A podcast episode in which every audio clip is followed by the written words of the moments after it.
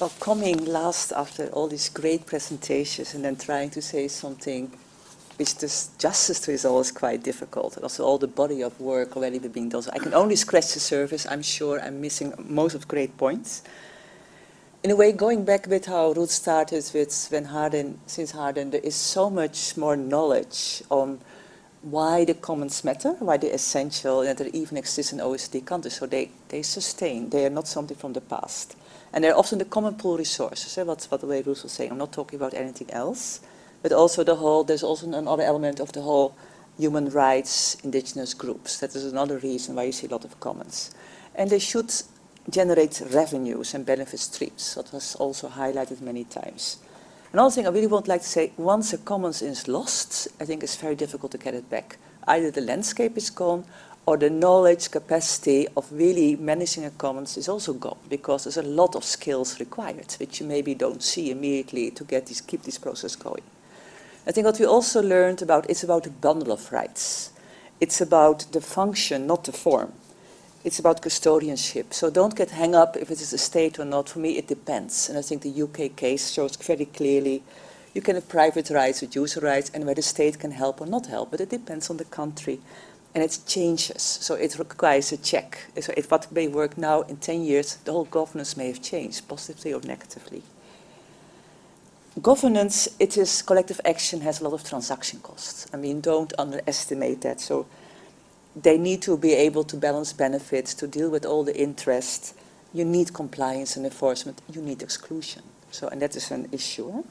And I think when there is open access, which actually the whole Hardin paper, when it's free riding, then very quickly it goes down the, rain, the drain. And it's about legality, and actually increasingly about legality, what also Peter was saying, but also legitimacy, because otherwise they will not be able to sustain themselves. So again, a little bit more on the legality. I mean, yes, they undermine the commons. Well, the whole legal pluralism is all about how the commons lost because of all the new, new systems. But now, like Peter was saying, a lot of communities say it is essential. They will not be able, able to sustain if they don't can get it legal, well, without losing the legitimacy. Um, sorry.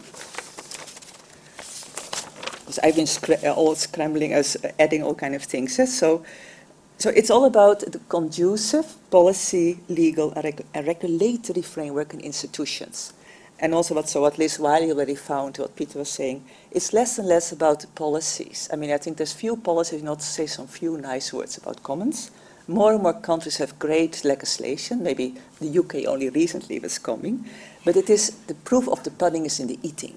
And it is often in the nitty gritty where things are being blocked, things don't exist, it is too difficult, too cumbersome, etc., etc sometimes by coincidence how things evolved over time, sometimes on purpose. Don't let's not be naive on this.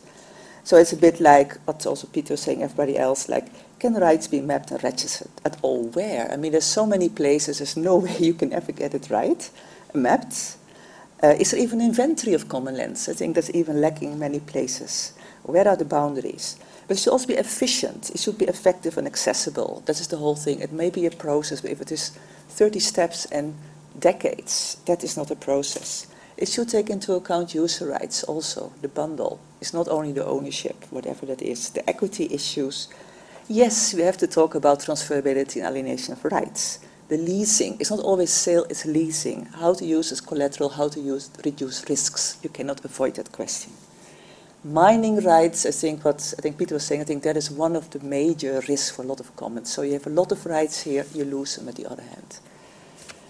I think another thing what you should not forget is not only about the rights to the land, but who is a group. You see a lot of countries actually around the group rights, where a lot of hurdles. And there it is, the more rights you get, the more strict it gets.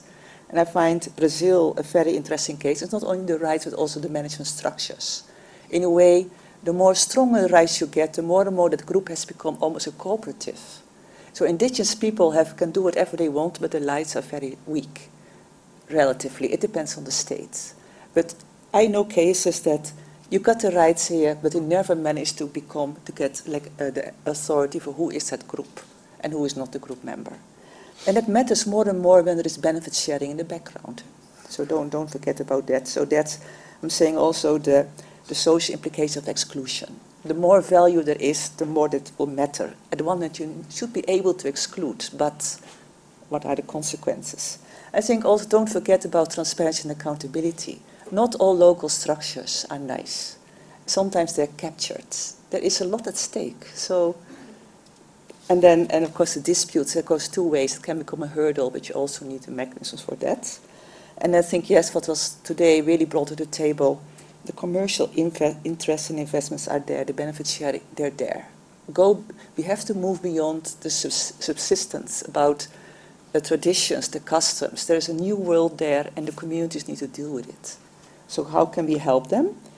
And also, I would say what Peter was saying, be also careful.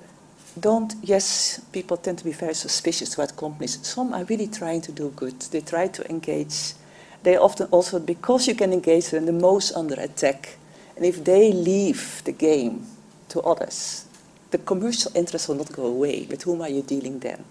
That's not only for the commons, it's a general issue, particularly for NGOs with, with, the, co the companies coming in. How do you deal with that? But I see, yeah, next one. Um, now come a little bit, of course, think that everybody wants to know, oh, the World Bank, what are they doing?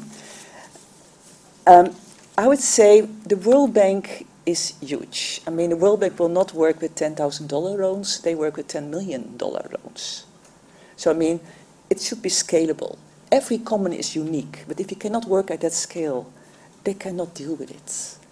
What the World Bank is doing also in digital money, it's also working with governments, with the legal, the instruments, the system. Probably there's a lot more there on this, pol this policy lending, that budget support, where more can be done.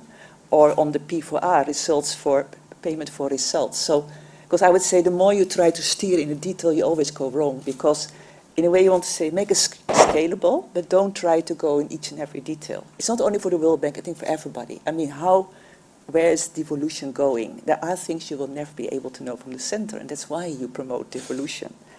But so for the, for the World Bank, for my colleagues to work with it, who have not studied the commons, who have no time to study the commons, who cannot do a PhD on the commons, of course you need to know why they matter, so having clear rights up why commons matter for what reason, and also on the economics, on the labor. What, but also the risks, make it very clear if they engage with it, what will they get, but where are their risks? Because in the end, they want to disperse. They don't want to get end up in inspection cases. All kind, or that it cannot work for all kind of reasons. It's not only for the commons, it's for every impact investor.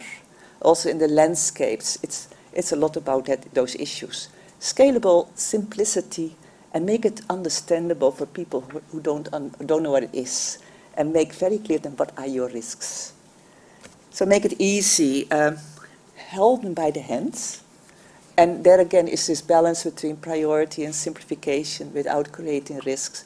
Do no harm. I think be very clear on that. And have this vision of a roadmap. Yeah, I know because a bit what Peter was saying, you, you start somewhere. A lot of more things come down the road. You need a few people who know what, oh, that was more from the UK case. If they would have started to say, this, to engage with us, you have to go to 400 meetings with thousands of stakeholders, they would never would go into it. So don't sink the boat before it leaves the harbor. I mean, that is, that is the way, how do you deal? How do you deal with, know with whom you're dealing and what they can do and when to put what? I think a lot, again, what they're saying is about the regulatory framework, institutional framework, streamlining. That is where the issues are. Um, think for World Bank also where they can invest in infrastructure, because that is the big money. And for pastoralism, not about the Coolwater Passage, you can do many things there. I would really say the opportunity of new data, the new satellite imagery. Um, to deal with data connectivity. I think the soil testing in Peru, there are a lot of cheap tools that are out there where you can just do soil test. If you don't know, you will never think of it. Monitoring company conduct is very easy these days. Forest fires, it gets cheaper and cheaper. Mapping information, so there is so much happening in other parts of the world who don't think of the commons, but know it and use it. I can also, see, huh? And I would say this is really what we should probably discuss about. Yes, there's a lot of uh, tradition, but how to help the commons to adjust to the future and stay relevant.